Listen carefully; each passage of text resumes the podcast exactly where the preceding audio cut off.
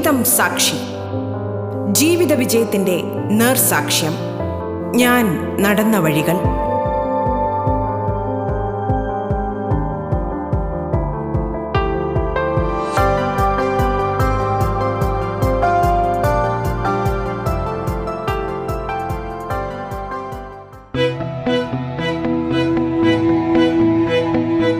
നമസ്കാരം പ്രിയ ശ്രോതാക്കളെ. ജീവിതം സാക്ഷിയിൽ ഇന്ന് നമുക്കൊപ്പമുള്ളത് മോഡലും ചലച്ചിത്ര സീരിയൽ താരവുമായ നീതു എസ് സുരേഷ് ആണ്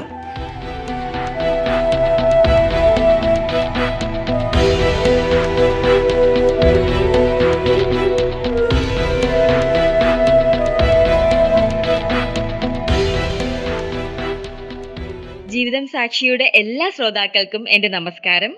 ഞാൻ നീതു എസ് സുരേഷ്.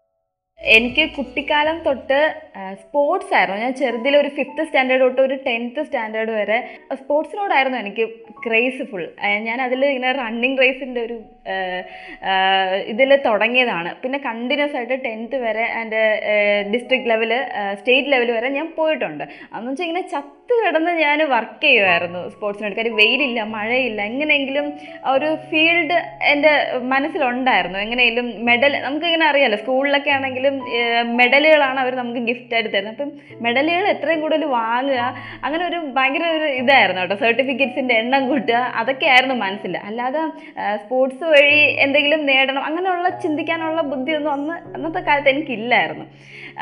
പക്ഷേ എന്റെ മനസ്സിൽ എപ്പോഴും ഉള്ളൊരു കാര്യമാണ് നമ്മൾ ഫിലിമും സീരിയലും ഒക്കെ കാണുമ്പോൾ അതുപോലെ ആരെങ്കിലുമൊക്കെ ആവണം. അല്ലെങ്കിൽ പത്ത് പേര് കണ്ടാൽ തിരിച്ചറിയണമെന്ന് എനിക്ക് ഭയങ്കര ആഗ്രഹം മനസ്സിലുണ്ടായിരുന്നു.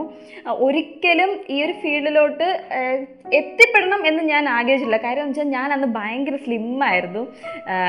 എന്റെ മനസ്സിലെന്ന് വെച്ചാൽ നല്ല സൗന്ദര്യമൊക്കെ ഉള്ള നല്ല ഭംഗിയുള്ള പെൺകുട്ടികളെ മാത്രമേ ഇതിലോട്ട് എടുക്കത്തുള്ളൂ എന്നെന്റെ മൈൻഡിലുണ്ടായിരുന്നു. അപ്പോൾ എന്നെ സംബന്ധിച്ച് ഞാൻ പിന്നെ അതിലോട്ട് അങ്ങനെ നോക്കേണ്ട കാര്യമില്ല. അതിനുള്ള ഒരു അവസരവും ഇല്ലായിരുന്നു. പക്ഷെ മനസ്സിൽ എന്നും ഈ ഒരു ചിന്ത ഉണ്ടായിരുന്നു കേട്ടോ. സ്പോർട്സിൽ നിന്ന് മാറി ഇങ്ങനെ ഒരു ഫീൽഡിലോട്ട് എത്തണം സീരിയലിൽ എത്തണം സിനിമയിൽ എത്തണം എന്നൊക്കെ ഉണ്ടായിരുന്നു. പക്ഷെ നടക്കത്തില്ലെന്ന് നൂറ് ശതമാനം ഉറപ്പായിരുന്നു.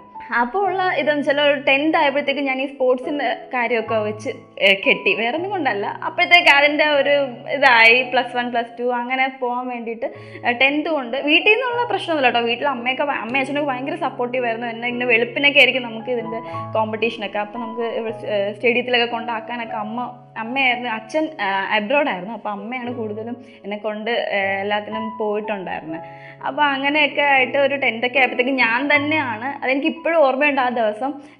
ഞാൻ അമ്മേനെയും കൊണ്ടുവന്ന് എന്റെ പ്രിൻസിപ്പൽ ഞാൻ ഹോൾ ഏഞ്ചൽസ് കോൺവെന്റിലാണ് കേട്ടോ പഠിച്ചത്. വഞ്ചൂരുള്ള. അപ്പം പ്രിൻസിപ്പളിനൊക്കെ ഭയങ്കര കാര്യമായിരുന്നു. കാര്യം നമ്മളിങ്ങനെ സ്കൂളിന് വേണ്ടിയിട്ട് വർക്ക് ചെയ്ത് ചാമ്പ്യൻഷിപ്പും അതും ഒക്കെ മെഡലും ഒക്കെ വാങ്ങുമ്പോൾ അവർക്ക് നമ്മളോടൊരു ഇഷ്ടം ഉണ്ടാവുമല്ലോ. അപ്പം ഞാൻ ടെൻത്തിൽ എനിക്ക് ആ ദിവസം ഒരിക്കലും മറക്കാൻ പറ്റത്തില്ല. എന്റെ എന്റെ സ്പോർട്സ് എന്നെ പഠി എന്റെ പി ടി എ ടീച്ചറുടെ പേര് മാർഗരറ്റ് ടീച്ചർ എന്നായിരുന്നു. അപ്പോൾ പുള്ളിക്കാരിക്കും ഭയങ്കര ഇഷ്ടമായിരുന്നു. എന്നെ അപ്പോൾ ടെൻത്തിൽ ആ ഒരു ദിവസം ഞാൻ അമ്മയുടെ അടുത്ത് ഇങ്ങനെ പറഞ്ഞു എനിക്ക് മതിയായി നമുക്കിത് എനിക്കൊന്ന് പ്രിൻസിപ്പളിനോട് അമ്മ വന്ന് സംസാരിക്കണം എനിക്കിനി പോകാം ഇൻട്രസ്റ്റ് ഇല്ല എന്ന് പറയണം എന്ന്. അപ്പോൾ അമ്മ എന്റെ ഇഷ്ടമാണല്ലോ. അപ്പോൾ അമ്മ എന്റെ കൂടെ വന്നു. പ്രിൻസിപ്പളിനെ കയറി കണ്ടു. പ്രിൻസിപ്പൾ എന്നോട് ചോദിച്ചു എന്താ നീതു ഇങ്ങനെ പെട്ടെന്ന് പെട്ടെന്നൊരു ഇത്? അപ്പം എനിക്ക് തന്നെ അറിയത്തില്ല. സത്യം പറഞ്ഞാൽ എന്താണ് റീസൺ എന്ന് എനിക്കിപ്പോഴും അറിയത്തില്ല. എനിക്കൊരു സിറ്റുവേഷനിൽ വെച്ചിട്ട് അത് മതി ആയി എന്നൊരു തോന്നൽ സ്റ്റേജ് ഫിയർ ആണ് കേട്ടോ ഒന്നാമത്തെ കാര്യം. പിന്നെ രണ്ടാമത്തെ കാര്യം എന്ന് പറഞ്ഞാൽ ഞാൻ ഇങ്ങനെ കോൽ പോലെ ഇരിക്കുമായിരുന്നു അപ്പം പ്രത്യേകിച്ച് കല്യാണങ്ങളിലൊക്കെ പോകുമ്പോഴത്തേക്ക് ഒരു ഫോട്ടോ എടുക്കാൻ പോലും ഞാൻ അവിടെ ചെന്ന് നിൽക്കത്തില്ല നമ്മളൊരു ഫംഗ്ഷൻ ആകുമ്പോൾ എല്ലാവരും പറയുമല്ലോ ഫാമിലിയായിട്ട് ചെല്ലുമ്പോഴത്തേക്ക് പറയും ഫോട്ടോ എടുക്കാൻ വാ ഫോട്ടോ. പക്ഷെ ഞാൻ ആ താഴത്തെ സ്റ്റേജിൽ ഇരിക്കും. മുകളിലോട്ട് കയറി ഫോട്ടോ എടുക്കത്തില്ല എന്ന് വെച്ചാൽ എനിക്ക് എന്റെ ഫോട്ടോ കാണുമ്പോൾ തന്നെ എനിക്ക് സങ്കടം വരും. ഞാൻ ഇങ്ങനെ ആയി പോയല്ലോ.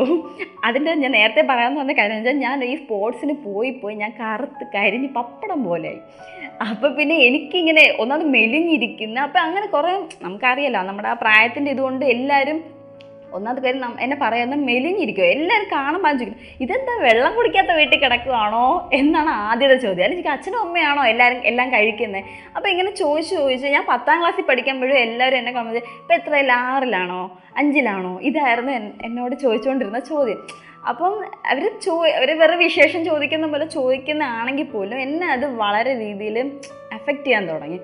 എനിക്ക് എന്നിലുള്ള കോൺഫിഡൻസ് എനിക്ക് അവിടെ നഷ്ടമായിട്ട് തുടങ്ങി. എല്ലാവരും കാണുന്നവരൊക്കെ ഇങ്ങനെ മെലിഞ്ഞിരിക്കുകയാണല്ലോ എന്താ നന്നാവാത്ത? ഞാൻ കോളേജിൽ പഠിക്കുമ്പോഴും പത്തിൽ പഠിക്കുവാണോ? എട്ടിൽ പഠിക്കുവാണോ എന്നൊക്കെ ചോദിക്കുമ്പോഴത്തേക്ക് എനിക്ക് അങ്ങ് ഭയങ്കരമായിട്ട് മാനസികമായിട്ടൊരു ബുദ്ധി. പിന്നെ പുറത്ത് പോകുന്ന പോലും എനിക്ക് ഇഷ്ടമില്ലാത്തൊരു സിറ്റുവേഷനിലോട്ട് എനിക്ക് മാറാൻ തുടങ്ങി. അപ്പോൾ ഈ അപ്പോഴൊക്കെ എന്റെ മനസ്സിലുണ്ട് കേട്ടോ. എനിക്ക് ഈ നല്ല ഭംഗിയുള്ള നടിമാരെ കാണുമ്പോൾ ഞാൻ വിചാരിക്കും. എനിക്കിതുപോലെയൊക്കെ ആവണം. ഞാൻ ഇതുപോലെ ഇരുന്നിരുന്നെങ്കിൽ എന്ന് പല ഓരോരുത്തരെ ഓരോ സിനിമയിലും ഓരോരുത്തരെ കാണുന്നതായിരിക്കും. ഞാൻ ഇതുപോലെ ആയിരുന്നെങ്കിൽ എന്നൊക്കെ വിചാരിക്കുക അല്ലെങ്കിൽ എനിക്ക് ഈ ഫേസ് കട്ട് കിട്ടിയിരുന്നെങ്കിൽ ഇതുപോലെ ആയിരുന്നെങ്കിൽ. ഞാൻ ഈ സ്പോർട്സിന് പോകാൻ തുടങ്ങിയതിന് ശേഷം കേട്ടോ ഭയങ്കരമായിട്ട് വെയിൽ കൊണ്ട് കറുത്ത് പോ ഇങ്ങനെ ആയത്. സ്പോർട്സൊക്കെ നിർത്തിയപ്പം എന്റെ കുറച്ചൊക്കെ ഒരു മാറ്റം വരാൻ തുടങ്ങി.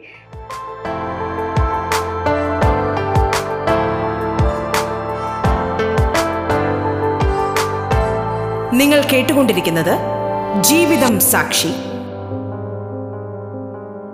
അങ്ങനെ എന്റെ ഈ ഒരു ബോഡി ഷേമിംഗ് എന്നൊക്കെ നമ്മൾ ഇപ്പോഴും പറയും. പക്ഷേ അവർ വിശേഷം ചോദിക്കുന്ന കൂട്ടത്തിൽ അല്ലെങ്കിൽ നമ്മളൊന്ന് ഇതാക്കാൻ വേണ്ടി തമാശയ്ക്ക് പറയുന്നതായിരിക്കും. പക്ഷേ എല്ലാവരും പത്ത് പേരിൽ പത്ത് പേരും ഇതുപോലെ പറയുമ്പോൾ നമുക്കതൊരു വേറെ ഫീൽ വരാൻ തുടങ്ങി.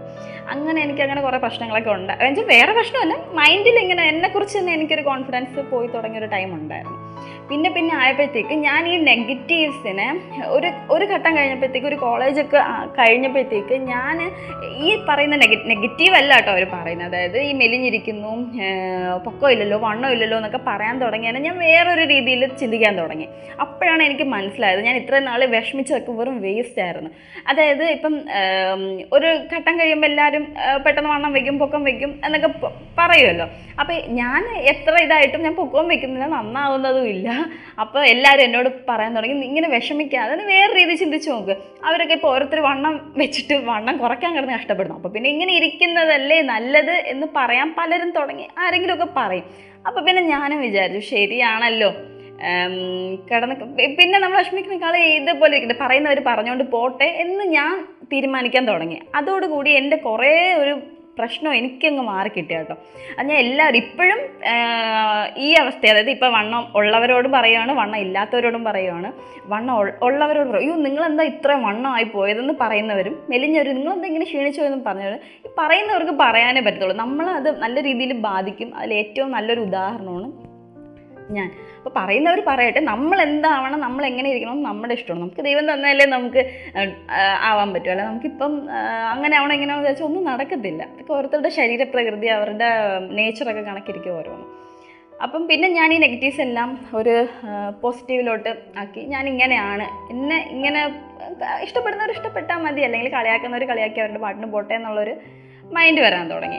അതിനുശേഷം എന്റെ എല്ലാ ഒരു ടൈമിലും ഞാനിങ്ങനെ സത്യം പറഞ്ഞാൽ പുറത്തൊക്കെ നിന്ന് ഓരോ ഷൂട്ടൊക്കെ വിചാരിക്കുന്നത് മാരിൽ എന്നെ എനിക്ക് എന്തെങ്കിലും ഒരു ചാൻസ് തന്നിരുന്നെങ്കിൽ എന്നൊക്കെ വിചാരിക്കും കേട്ടോ. നമ്മൾ എവിടെയെങ്കിലും പോകുമ്പോൾ ഈ ഷൂട്ടിംഗ് ഒക്കെ കാണുമല്ലോ. അപ്പോൾ അങ്ങനെയൊക്കെ വിചാരിക്കുമെങ്കിലും ഒന്നും നടന്നിട്ടില്ല. പിന്നെ ഞാൻ ആ ഒരു നമ്മൾ ബാക്കി കാര്യങ്ങളൊക്കെ ആയിട്ട് പോകുന്ന ഇടയിൽ ഇതങ്ങ് ഉള്ളിന്റെ ഉള്ളിൽ എവിടെ ഒരു ആഗ്രഹം പോലെ അങ്ങ് അവസാനിച്ചു. അപ്പം ഞാൻ അങ്ങനെ ഞങ്ങളുടെ കല്യാണം കഴിഞ്ഞ ഒരു രണ്ട് മൂന്ന് രണ്ട് വർഷമൊക്കെ കഴിഞ്ഞപ്പോഴത്തേക്ക് ഞാൻ വെറുതെ ഞാനും ഹസ്ബൻഡും കൂടെ നിന്ന് ഞങ്ങളുടെ ഓഫീസിൽ നിന്നിട്ട് ഒരു സെൽഫി എടുത്ത് ഫേസ്ബുക്കിലിട്ടു അപ്പോഴത്തേക്ക് ആരോ എനിക്കൊരു മെസ്സേജ് അയച്ചു മോഡലിംഗ് താല്പര്യമുണ്ടോ എന്ന് അപ്പോൾ എനിക്കാണെങ്കിൽ അങ്ങനൊരു മെസ്സേജ് കേട്ടപ്പോഴത്തേക്ക് ആദ്യമായിട്ട് ഒരാൾ എന്നോട് ഇങ്ങനെ ചോദിക്കുമ്പോഴത്തേക്ക് എനിക്ക് ഭയങ്കര എക്സൈറ്റഡ് ആയിരുന്നു കേട്ടോ. ഞാൻ ഹസ്ബൻഡോട് ഇങ്ങനെ ചോദിക്കുന്നു. ഞാൻ എന്ത് പറയട്ടെ? അപ്പോൾ ഹസ്ബൻഡ് എന്നോട് ആദ്യം അതായിരുന്നു എനിക്ക് ഏറ്റവും ഭയങ്കര സന്തോഷം കേട്ടോ ഹസ്ബൻഡിനോട് നിനക്ക് ഇഷ്ടമുണ്ടെങ്കിൽ നീ ചെയ്തു എന്ന് പറഞ്ഞു.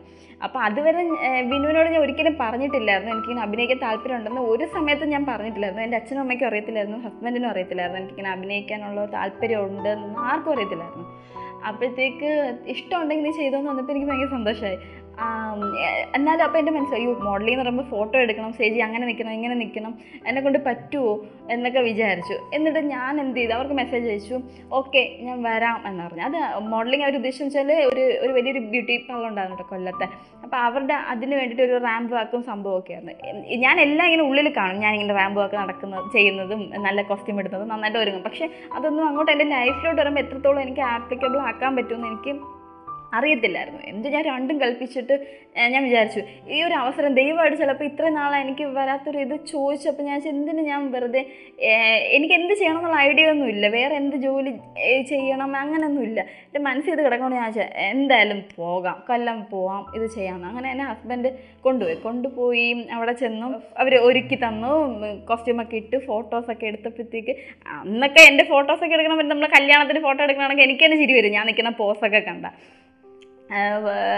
ഫോട്ടോ എടുത്തു. അപ്പോൾ അത് കഴിഞ്ഞപ്പോഴത്തേക്ക് എന്റെ മൈൻഡിൽ ആ കുഴപ്പമില്ലല്ലോ. എനിക്കും ചെയ്യാൻ പറ്റുമല്ലോ എന്നൊരു എന്നുവെച്ചാൽ മുമ്പ് ഞാൻ കല്യാണത്തിനൊക്കെ പോയ ഫോട്ടോ എടുക്കത്തില്ലെന്ന് പറഞ്ഞിട്ടുണ്ടായിരുന്നല്ലോ. അപ്പോൾ അതിൽ നിന്ന് വ്യത്യസ്തമായിട്ട് എന്റെ മൈൻഡ് കുറച്ച് മാറി വന്നു കേട്ടോ. പിന്നെ ഈ ഒരു ഫീൽഡ് തിരഞ്ഞെടുക്കാനുള്ള രണ്ടാമത്തെ കാര്യം എന്ന് പറഞ്ഞാൽ ഞാൻ പറഞ്ഞല്ലേ എന്റെ അച്ഛനും അമ്മേനോട് ആറ് വർഷം മിണ്ടിയിട്ടില്ലായിരുന്നു. അപ്പോൾ കല്യാണം കഴിഞ്ഞ് ആ, ഒരു ഒരു ഒന്ന് രണ്ട് വർഷത്തിനിടയ്ക്ക് എന്റെ മൈൻഡിൽ ഒറ്റ കാര്യം ഉണ്ടായിരുന്നുള്ളൂ. ഞാൻ എങ്ങനെയെങ്കിലും പത്ത് പേര് അറിയുന്നവരായ എന്റെ അച്ഛനും അമ്മയ്ക്കും ആ എന്റെ മോൾ ഇങ്ങനെയാണ് എന്റെ മോൾ സീരിയലിൽ അഭിനയിക്കുന്നുണ്ടെന്നൊക്കെ പറയുമ്പോഴത്തേക്ക് അവർക്കൊരു ഒരു സന്തോഷം കിട്ടുമല്ലോ അല്ലെങ്കിൽ അവരെന്നെ ടി വി കൂടെ കാണുമല്ലോ അയ്യോ നമ്മൾ തമ്മിൽ വേറെ അല്ലാണ്ട് വീഡിയോ കോളൊന്നും ചെയ്യാൻ ഞാൻ മെസ്സേജ് അയക്കുമ്പോഴത്തേക്ക് അവർ റിപ്ലൈ ഒന്നും ഇല്ല കേട്ടോ വാട്സപ്പിലൊക്കെ അപ്പോൾ ഞാൻ എന്നെ അവർ ടി വി കൂടെ കാണണം. അവർ ഇരുന്ന് കാണുമ്പോഴത്തേക്ക് അവർ ആരോടെങ്കിലും പറയണത് എന്റെ മോളാണെന്ന് അവർ പറയണം എന്നൊക്കെ എനിക്ക് ഭയങ്കര ഒരു മൈൻഡിൽ ഞാനൊരു വാശിയായിരുന്നു കേട്ടോ. അവർ കാണണം. പത്ത് ആരെങ്കിലും ചോദിച്ചാൽ പറഞ്ഞാൽ അത് മറ്റേ ആ കുട്ടിയുടെ അമ്മച്ചനല്ലേ എന്നൊക്കെ എനിക്ക് ഇങ്ങനെ ഒരു ഇതുണ്ടായിരുന്നു. എന്നെ കൊണ്ട് പറയിപ്പിക്കണം എന്നുള്ള ഒരു ഇത് വേറെ ഒന്നുമല്ല ഞാൻ അവരെ കുറേ വിഷമിപ്പിച്ചല്ലേ? എന്തെങ്കിലും ഒരു സന്തോഷം അവർക്ക് കൊടുക്കണ്ടേ എന്ന് കരുതിയിട്ട് അപ്പോൾ എന്റെ മനസ്സിൽ അത് മാത്രമാണ് എങ്ങനെയെങ്കിലും എനിക്ക് ഇതിൽ എനിക്ക് അഭിനയിക്ക് അറിഞ്ഞുകൂടെങ്കിലും പോട്ടെ? അല്ലെങ്കിൽ ഫോട്ടോ എടുക്കാൻ നിൽക്കാൻ അറിഞ്ഞുകൂടെങ്കിലും പോട്ടെ? ഞാൻ എങ്ങനെയെങ്കിലും പത്ത് ഫോട്ടോ എടുത്തിടണം എന്നൊക്കെ ഒരു ചിന്തയായി. അങ്ങനെ ആ ഒരു മോഡലിങ്ങിന്റെ ഇതൊക്കെ കഴിഞ്ഞു.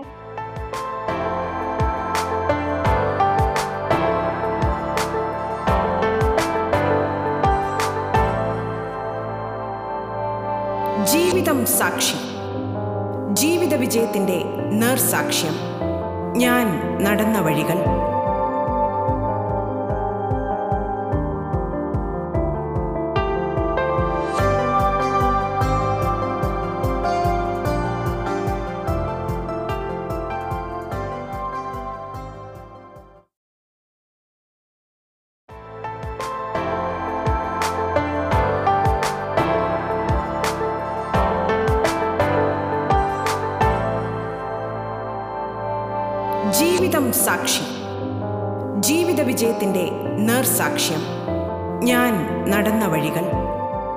ഇന്ന് നമുക്കൊപ്പമുള്ളത് മോഡലും ചലച്ചിത്ര സീരിയൽ താരവുമായ നീതു എസ് സുരേഷ്. തുടർന്ന് കേൾക്കാം ജീവിതം സാക്ഷി. ഈ ഓഡിഷൻ കോൾസ് കാണാൻ തുടങ്ങി. അപ്പോൾ ഞാൻ വിചാരിച്ചു എന്തുകൊണ്ട് ഓഡിഷൻ ഒന്ന് പോയി കൺ അപ്പോൾ എന്റെ ഒരു ഫ്രണ്ടാണ് അയച്ചു തന്നത്. ഓ എന്തോ ഓഡിഷൻ ഒന്ന് പോയി നോക്ക്. ഈ മറ്റേ ഫോട്ടോസൊക്കെ ഇട്ടപ്പോഴത്തേക്ക് പല മെസ്സേജും വരാൻ തുടങ്ങി. മോഡലിംഗ് ചെയ്യോ ഫോട്ടോഷൂട്ട് ചെയ്യോ എന്നൊക്കെ ചോദിച്ചപ്പോഴത്തേക്ക് പിന്നെ അവരിങ്ങനെ പെയ്ഡ് ഫോട്ടോഷൂട്ടൊക്കെ വരുമ്പോഴത്തേക്ക് നമുക്കൊരു ഇൻകമ്മും ആയി. നമുക്ക് കുറച്ച് ഫോട്ടോസായി കുറച്ച് പബ്ലിസിറ്റി ആയി. അപ്പം ഞാൻ വിചാരിച്ചു എന്തുകൊണ്ട് ഇതൊരു പ്രൊഫഷൻ ആക്കിക്കൂടാ എന്ന് വിചാരിച്ചു. അപ്പോഴും എന്റെ മൈൻഡ് ഇതേമേ എനിക്ക് അഭിനയിക്കാൻ ആരെങ്കിലും വിളിച്ചാൽ ഞാൻ അഭിനയിക്കാൻ എങ്ങനെ അഭിനയിക്കും എന്നൊക്കെ കുറേ പ്രശ്നങ്ങളൊക്കെ മൈൻഡിലുണ്ടായിരുന്നു അതൊക്കെ ഒരു ഭയങ്കര കൺഫ്യൂഷൻ പിടിച്ച സമയമായിരുന്നു. ഇതിന്റെ അകത്തിട്ട് ഇറങ്ങണോ വേണ്ടേ? ഒന്നിനും എന്റെ ഹസ്ബൻഡ് എതിരല്ലായിരുന്നു ഹസ്ബൻഡ് നിന്റെ ഇഷ്ടം പോലെ. ഞാൻ സപ്പോർട്ടീവായിട്ട് ഉണ്ടെന്ന് പറയാൻ ഒരാളുള്ളത് ഇപ്പം വേറെ ഒന്നും നമുക്ക് വേണ്ട. അപ്പോൾ എന്ത് പ്രശ്നം? ഇല്ലെങ്കിൽ ഇപ്പോൾ ഹസ്ബൻഡ് പറയണം നീ നിന്റെ ഇഷ്ടം പോലെ ചെയ്യും നിനക്കതിൽ വന്ന് നീ അനുഭവിക്കണം എന്ന് പറയുന്ന ഒരാളാണെങ്കിൽ നമുക്ക് ഒരിക്കലും ഈ ഫീൽഡിലോട്ട് ഇറങ്ങാൻ പറ്റത്തില്ല കേട്ടോ. അപ്പം ഹസ്ബൻഡ് പറഞ്ഞു നീ പൊയ്ക്കോ ഞാൻ നിന്നെ കൊണ്ടുപോകാം എന്ന് പറഞ്ഞ് നിനക്ക് ഇഷ്ടമാണെങ്കിൽ ചെയ്തോ ഇല്ലെങ്കിൽ വേണ്ട എന്നുള്ളൊരു ഇതായി.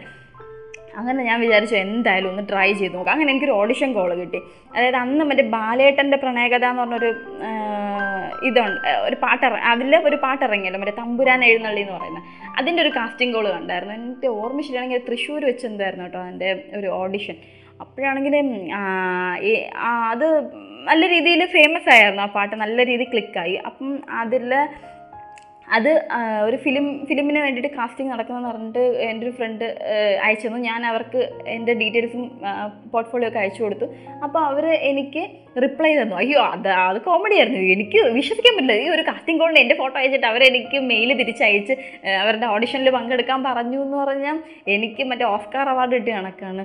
വിശ്വസിക്കാൻ പറ്റില്ല. ഞാനിങ്ങനെ എല്ലാവരും എടുത്ത് കാണിക്കും എന്നെ ഇങ്ങനെ വിളിച്ച് വിളിച്ച്. എന്ന് വെച്ചാൽ എന്നെ സിനിമയിൽ അഭിനയിപ്പിച്ചത് ഒരു ഫീലായിരുന്നു എനിക്ക് ആ ഒരു കാസ്റ്റിംഗ് ആ ഒരു മെയിൽ മെയിൽ എന്ന് പറഞ്ഞാൽ അങ്ങനെ ഞാനും ഹസ്ബൻഡും കൂടെ പോയി. അവിടെ പോ.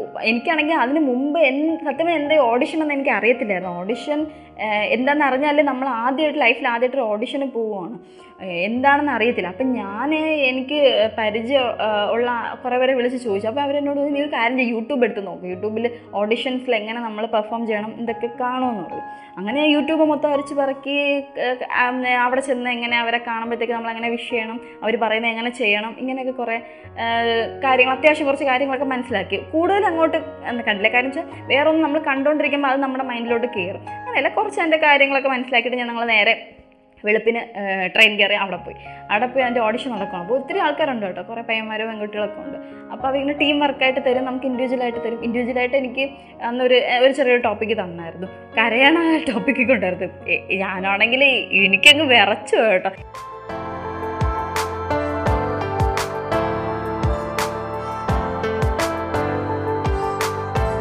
നിങ്ങൾ കേട്ടുകൊണ്ടിരിക്കുന്നത് ജീവിതം സാക്ഷി. അപ്പം ഞാൻ വിചാരിച്ചു ഇങ്ങനെ ചുമ്മാ ഒന്നും അറിയാതെ നമ്മളൊരു ഓഡിഷനിൽ പോയിട്ട് ഒരു കാര്യമില്ല എന്തെങ്കിലുമൊക്കെ കുറേ കാര്യങ്ങൾ മനസ്സിലാക്കിയിട്ട് പെട്ട- പെട്ടെന്നൊരു സുപ്രഭാതത്തിൽ പോകേണ്ടതല്ല ഈ ഓഡിഷൻ എന്ന് എനിക്ക് മനസ്സിലായി. അങ്ങനെ ഞാൻ പിന്നെ അവിടെ നിന്ന് അവിടെ നിന്ന് പിന്നെ അതൊരു അതിന് വേറെ അപ്ഡേറ്റ്സ് ഒന്നും വന്നില്ല കേട്ടോ. അതിപ്പോഴും ഇങ്ങനെ ഒന്നും ആയില്ല ആ ഒരു പാട്ടിന്റെ ഒരു ഇതിൽ കിടക്കുവാണ്. അതിന്റെ ബാക്കി അപ്ഡേറ്റ്സും ഇത്രയും വർഷമായിട്ട് ആയിട്ടില്ല. അങ്ങനെ ഓഡിഷൻ കഴിഞ്ഞു തിരിച്ചു വന്നു. പിന്നെ ഞാൻ മനസ്സുകൊണ്ട് വെച്ചാൽ ഇനി ഓഡിഷൻ പരിപാടി ഒന്നും വേണ്ട. എന്തെങ്കിലുമൊക്കെ വീട്ടിൽ ഇരുന്ന് എന്തെങ്കിലുമൊക്കെ ചെയ്ത് പഠിക്കണമെന്ന് വിചാരിച്ചു. അങ്ങനെ ഞാൻ കുറച്ച് സീനും കാര്യങ്ങളൊക്കെ എടുത്ത് ഫോണിൽ ഇട്ടിട്ട് അതേപോലെ അഭിനയിക്കാൻ ശ്രമിച്ചു. ഞാൻ കണ്ണാടി നോക്കിയിട്ട് അഭിനയിച്ചിട്ട് എനിക്ക് തന്നെ ചിരി പറഞ്ഞു ഞാൻ എന്തൊക്കെ കോമഡിയാണ് കാണിക്കണേന്ന് വിചാരിച്ചിട്ട്. അങ്ങനെ പിന്നെ ഇടയ്ക്ക് വെച്ചിട്ട് വീണ്ടും രണ്ട് പ്രാവശ്യം ഞാൻ ഇല്ല ഇല്ല. എന്നെ കൊണ്ട് പറ്റുമെന്ന് വിചാരിച്ചൊക്കെ അഭിനയിക്കും. പിന്നെയും പറ്റുന്നില്ല. അങ്ങനെ ഇരുന്നപ്പോഴാണ് അപ്രതീക്ഷിതമായിട്ട് എനിക്ക് ഒരു ഷോർട്ട് ഫിലിമിൽ എന്റെ ഫോട്ടോ കണ്ടിട്ടാണ് കേട്ടോ. അഭിനയിക്കുന്ന സംഭവങ്ങളൊന്നും കണ്ടിട്ടില്ല. എന്റെ ഒരു ഫോട്ടോ കണ്ടിട്ട് എന്നെ ഒരു ഷോർട്ട് ഫിലിമിലോട്ട് വിളിച്ചത്. വിളിച്ചപ്പോഴത്തേക്ക് അവർ പറഞ്ഞു എങ്ങനെയാണ് ഷോർട്ട് ഫിലിമിന്റെ സ്റ്റോറിയും കാര്യങ്ങളൊക്കെ പറഞ്ഞു തന്നു. അഭിനയിക്കാവോ എന്ന് ചോദിച്ചപ്പം അഭിനയിക്കാൻ അറിയത്തില്ല എന്ന് പറയാനായിട്ടുള്ള മനസ്സ് എന്നെ അനുവദിച്ചില്ല. അഭിനയിച്ച് നോക്കണം അങ്ങനെയൊക്കെയല്ലേ പഠിക്കുന്നത് എന്നാണ്. അങ്ങനെ ഞാൻ എന്റെ ഡയറക്ടറിനോട് ഞാൻ ഇതുവരെ ഞാൻ അഭിനയിച്ചിട്ടില്ല പക്ഷേ നിങ്ങൾ പറയുന്ന കണക്ക് ഞാൻ ചെയ്യാൻ ശ്രമിക്കാം എന്ന് പറഞ്ഞിട്ട് ഞാൻ അഭിനയിക്കാനായിട്ട് പോയി. പോ എന്നുവെച്ചാൽ എന്റെ ഉള്ളിൽ അന്നാണ് സത്യം പറഞ്ഞ ഒരു ഒരു ഷൂട്ടിംഗ് സെറ്റപ്പ് എങ്ങനെയാണ് കാണുന്നതെന്ന് ഞാൻ അറിയുന്നത്. അല്ലെങ്കിൽ എങ്ങനെയാണ് അതിന്റെ അകത്തുള്ള കാര്യങ്ങളൊക്കെ ഞാൻ അറിയുന്നത്. എന്നെ സംബന്ധിച്ചിടത്തോളം എന്റെ ഹസ്ബൻഡ് ആയാലും എന്റെ അച്ഛനായാലും അമ്മയായാലും ഇത് എന്റെ ഹസ്ബൻഡിന്റെ അച്ഛനും അമ്മയൊക്കെ ആയാലും എന്നെ ഭയങ്കര സപ്പോർട്ടീവായിട്ട് നിൽക്കുന്നതുകൊണ്ട് മാത്രമാണ് എനിക്ക് ഒരു ഫീൽഡിൽ ഇങ്ങനെ കണ്ടിന്യൂ ആയിട്ട് കണ്ടിന്യൂ ചെയ്ത് പോകാൻ പോകുന്നത്. വേറൊന്നും കൊണ്ടല്ല. നമ്മുടെ സമൂഹം എത്രയൊക്കെ പുരോഗമിച്ചെന്ന് പറഞ്ഞാൽ പോലും എവിടെയെങ്കിലും കുറച്ച് ആൾക്കാർ ഇതിൽ നിന്നൊക്കെ പിൻ പിൻവലിഞ്ഞ് നിൽക്കുന്നവർ കാണും. അല്ലെങ്കിൽ തന്നെ ഇപ്പോൾ ഒരു സീരിയൽ ഫീൽഡ് എന്നൊക്കെ പറയുമ്പോൾ അല്ലെങ്കിൽ ഫിലിം ഫീൽഡ് എന്നൊക്കെ പറയുമ്പോൾ നിങ്ങൾക്ക് അറിയാം ഓ അത് വേണ്ട അത് വേണ്ട അത് ശരിയാവത്തില്ല അവൾ അങ്ങനെയാണ് ഇങ്ങനെയാണ് അത് നല്ല ഫീൽഡ് അങ്ങനെയൊക്കെ പറഞ്ഞ് ആ, ഈ ഒരു മേഖല മാത്രമല്ല കേട്ടോ. പല ഇപ്പോൾ ഒരു പെൺകുട്ടിക്ക് ജോലിക്ക് പോകണമെങ്കിൽ പോലും അതിൽ നിന്നൊക്കെ പിന്തിരിപ്പിച്ച് നിർത്തുന്ന ഒരുപാട് ആൾക്കാരുണ്ട്. നീ അങ്ങനെ പോകണ്ട നീ വീട്ടിലിരുന്നാൽ മതി ഹസ്ബൻഡിനും മക്കൾക്കും ഫുഡ് വെച്ച് കൊടുത്താൽ മതി എന്ന് പറയുന്ന ആൾക്കാരുണ്ട് കേട്ടോ. ഇപ്പോഴും ഉണ്ട്. അത് ഈ പറയുന്ന പെൺകുട്ടികളുടെ കാര്യത്തിൽ മാത്രമല്ല ഒരു എനിക്ക് ഇപ്പോൾ രണ്ട് ദിവസം മുന്നേ ഒരു ഇൻസിഡന്റ് ഉണ്ടായി എനിക്കൊരു ഇൻസ്റ്റാഗ്രാമിൽ ഒരു പയ്യനാണ് കേട്ടോ. ബിടെക് എന്തോ പഠിക്കുവാണ്. അപ്പോൾ ആ പയ്യൻ എന്നോട് മെസ്സേജ് ചേച്ചി എന്തോ എന്റെ വർക്കിന്റെ കാര്യമൊക്കെ ഇങ്ങനെ ചോദിച്ചിട്ട് ചോദിച്ചു. ചേച്ചി ചേച്ചിക്ക് ഇഷ്ടപ്പെട്ടെടുത്ത ഫീൽഡാണോ ഇത്? അപ്പോൾ ഞാൻ പറഞ്ഞു എനിക്ക് ഭയങ്കരമായിട്ട് ഇഷ്ടമായിട്ട് ഞാൻ എടുത്ത ഫീൽഡാണെന്ന് പറഞ്ഞപ്പോൾ ആ പയ്യൻ എന്നോട് മെസ്സേജ് ഇട്ടേക്കുവാണേ. ചേച്ചി ചേച്ചിക്ക് ഭാഗ്യമുണ്ട് ചേച്ചി. ഞങ്ങൾക്കൊന്നും ഒന്നും പറഞ്ഞിട്ടില്ല. അപ്പോൾ എനിക്ക് എന്തോ ആ ഒരു പറഞ്ഞ ആ ഒരു ഡയലോഗ് എന്റെ മനസ്സിൽ പെട്ടെന്ന് കൊണ്ടിടും അപ്പം ഞാൻ ചോദിച്ചാൽ എന്താ ഇയാൾ അങ്ങനെ പറഞ്ഞു ചേച്ചി എനിക്ക് വീട്ടൊക്കെ ഇഷ്ടം എടുക്കാൻ ഇഷ്ടമല്ല. വീട്ടിൽ നിന്നുള്ള ഒരു പ്രഷർ കൊണ്ടാണ് ഞാൻ എടുത്തത്. എനിക്ക് ഈ ഫീൽഡൊക്കെ തന്നെയാണ് ഇഷ്ടം എന്ന് ഒരു പയ്യൻ എന്നോട് പറഞ്ഞു കേട്ടോ. അപ്പം എനിക്ക് അതിൽ നിന്ന് മനസ്സിലാച്ചാൽ ഈ പെൺകുട്ടികൾക്ക് മാത്രമല്ല കേട്ടോ ഇങ്ങനെ ഒരു പ്രശ്നം. ഈ ഒരു ആണെങ്കിലും ഇങ്ങനത്തെ കുറേ പ്രശ്നങ്ങളൊക്കെ അവർ നേരിടുന്നുണ്ട്. നമുക്ക് പാരൻസിനെ ഒരു തരത്തിൽ കുറ്റം പറയാൻ പറ്റത്തില്ല. വേറൊന്നുമല്ല. നമ്മുടെ സമൂഹത്തിന്റെ പ്രശ്നമാണ് അത്. അതായത് ഇപ്പം മോൻ എന്ത് ചെയ്യും ഇപ്പം ആയിക്കോട്ടെ മോൻ എന്ത് ചെയ്യുക അവൻ ഈ ഫീൽഡിലാണ് എന്ന് പറയുമ്പോഴത്തേക്ക് വേറെ പണിയൊന്നും ഇല്ലേ വേറെ ജോലിയൊന്നും ഇല്ല എന്നുള്ള ഒരു രണ്ടാമത്തെ ഒരു സെക്കൻഡ് ക്വസ്റ്റ്യൻ അവിടെ വരും. ഇതാണോ ജോലി? ഇതിൽ നിന്ന് എന്ത് കിട്ടും? ഇത് എങ്ങനെയാണോ ഇത് കൊണ്ട് എന്ത് ജീവിക്കാം എന്നൊക്കെ പല രീതിയിലുള്ള ക്വസ്റ്റ്യൻ വരുന്നുണ്ട്. അപ്പോൾ അതൊക്കെ കൊണ്ട് തന്നെ ഒരുപാട് പാരൻസിനും മാനസികമായിട്ട് ഒരു ബുദ്ധിമുട്ടാണ് അപ്പോൾ അവൻ എന്തെങ്കിലും ഒരു ജോലി നേടണം അല്ലെങ്കിൽ ഒരു ഗവൺമെന്റ് ജോലി അല്ലെങ്കിൽ ഡോക്ടർ ആക്കണം എഞ്ചിനീയർ ആക്കണം അപ്പോൾ നല്ലൊരു കല്യാണ കല്യാണ ആലോചന വരും. അപ്പോൾ അവൻ ജോലി ഇതാണെന്നൊക്കെ പറയാനുള്ള ഒരു സാഹചര്യത്തിന് വേണ്ടിയിട്ടാണ് അവർ ഈ പ്രഷറൈസ് ചെയ്യുന്നത്. പക്ഷെ അത് എന്തുമാത്രം അവരെ മക്കളെ ബാധിക്കുന്നെന്ന് അവർ ചിന്തിക്കുന്ന ഉള്ളവരുണ്ടാവും ചിന്തിക്കാത്തവരുണ്ടാവും. അവരെങ്ങനെയെങ്കിലും ഇവർ ജോലി കിട്ടണം. നല്ല നിലയിൽ എത്തിക്കണം എന്നുള്ള ഒരു ഇതാണ്. പക്ഷേ അതിന്റെ മെയിൻ പ്രശ്നം എന്നെ സംബന്ധിച്ചിടത്തോളം ഈ സമൂഹം. അതുപോലെ കല്യാണം കഴി ഒരു കല്യാണപ്രായം കഴിഞ്ഞ ഒരു പെൺകുട്ടി നിന്നാൽ അവർക്ക് ഉടനെ പ്രശ്നമാണ്. കല്യാണം കഴിപ്പിക്കാറായില്ലേ? കല്യാണ സമയം കഴിഞ്ഞില്ലോ? അയ്യോ ഇനി കല്യാണം ഇതൊക്കെ ഒരു അനാവശ്യ ടെൻഷൻ ഈ പാരൻസിലോട്ട് എത്തിക്കുന്ന കുറേ ആൾക്കാരുണ്ട് കേട്ടോ. എല്ലാവരും അല്ല കുറച്ച് എന്താണ് അവരുടെ പഴയ ആൾക്കാർ പഴയ ആൾക്കാരൊക്കെ കുറേ മാറി തുടങ്ങി. ചില ആൾക്കാരുടെ മനസ്സിന്റെ പ്രശ്നമായിരിക്കും കേട്ടോ എനിക്കറിയത്തില്ല. അവർക്ക് നേടാൻ പറ്റാത്തത് വേറൊരാൾ അവരിങ്ങനെ ആയിപ്പോയി. അടുക്കളയ്ക്കകത്ത് ഒതുങ്ങിപ്പോയി അല്ലെങ്കിൽ അവർ വീടിന്റെ അകത്ത് ഒതുങ്ങിപ്പോയി. അതുകൊണ്ട് ഇനി എല്ലാവരും ഈ ഒരു പെൺകുട്ടികളെന്ന് പറഞ്ഞാൽ ഇത്രയും വയസ്സ് കഴിഞ്ഞ് കല്യാണം കഴിച്ച് വീടിന്റെ അകത്ത് ഇരിക്കണം എന്നൊരു ഇത് മനസ്സിൽ ഉറച്ച ആൾക്കാരാണോ ഇങ്ങനെ ചോദിക്കുന്നതെന്ന് എനിക്കറിയത്തില്ല. ഞാനും പല പലരും പറഞ്ഞും കേട്ടിട്ടുണ്ട്. ഞാൻ മിക്ക പലരോട് പറഞ്ഞും കേട്ടിട്ടുള്ളതാണ് സ്ഥിരം നമ്മൾ കേൾക്കുന്നത് കല്യാണ പ്രായം കഴിഞ്ഞൊരു പയ്യൻ അല്ലെങ്കിൽ ഒരു പഠിത്തം കഴിഞ്ഞാൽ ജോലിയൊന്നും ആയില്ല. ഇത്ര വർഷമായിട്ട് ജോലി ആയില്ലേ. ഇതൊക്കെ ഒരു സൂചി കുത്തുന്ന ഒരു ഇതോടുകൂടി ആയിരിക്കും ഇവരുടെ മനസ്സിലൊക്കെ കൊണ്ടുവരുന്നത് എനിക്ക് തന്നെ ഒരുപാട് പേര് ഫ്രണ്ട്സ് ഉണ്ട്. ജോലി കഴിഞ്ഞ് ജോലി റിസൈൻ ചെയ്തിട്ട് ഈ ഒരു ഫീൽഡിൽ എങ്ങനെയെങ്കിലും കയറി പറ്റണം ഡയറക്ഷൻ ചെയ്യണം അഭിനയിക്കണം.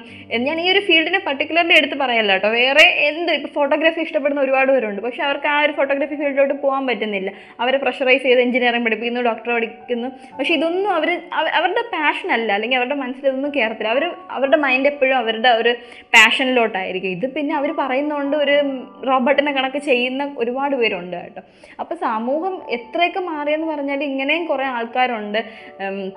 വേണ്ടാത്ത കാര്യങ്ങൾ അവരിങ്ങനെ കുറേ ഇങ്ങനെ കാര്യങ്ങൾ ഇങ്ങനെ അടിച്ചു വെച്ചിട്ടുണ്ട്. ഇത്ര വയസ്സ് കഴിഞ്ഞാൽ പെൺകുട്ടി വിവാഹം കഴിക്കണം ഇത്ര വയസ്സ് കഴിഞ്ഞാൽ പയ്യനെ ജോലി കിട്ടണം കല്യാണം കഴിഞ്ഞ് ഇത്ര നാൾ കഴിഞ്ഞാൽ കൊച്ചുങ്ങളുണ്ടാവണം ഇങ്ങനെയൊക്കെ കുറേ മൈൻഡിൽ ഇങ്ങനെ ഇട്ട് വെച്ചിട്ടുണ്ട്. അപ്പോൾ ഇതൊക്കെ നടക്കാതാകുമ്പോൾ ഇവരിട്ട് അങ്ങനെ ബുദ്ധിമുട്ടും എന്താ കല്യാണം കഴിഞ്ഞിട്ട് ഇത്രയും നാളായില്ലോ? കുട്ടികളൊന്നും ആയില്ലേ? അല്ലെങ്കിൽ ജോലി ആയില്ലേ? കല്യാണം കഴിപ്പിക്കുന്നില്ലേ? ഇനി അങ്ങ് നിന്നാൽ നിന്ന് പോകും ഇങ്ങനെയൊക്കെ അനാവശ്യ ചിന്തകൾ ഒരുപാട് പേര് ഇറക്കുന്നു അല്ലെങ്കിൽ ഒരു പെൺകുട്ടിക്ക് ഒരു ഒരു ഈ ഒരു ഫീൽഡിലോട്ട് വരണമെങ്കിൽ അവൾ അങ്ങനെ വിടരുത്. അവൾ അങ്ങനെ വഴിതെറ്റി പോവും. അങ്ങനെയൊക്കെ പറയുന്ന ഒരുപാട് പേര് ഇപ്പോഴും നമ്മുടെ സമൂഹത്തിലുള്ളത് ഒരു വല്ലാത്തൊരു വിഷമം തന്നെയാണ് കേട്ടോ.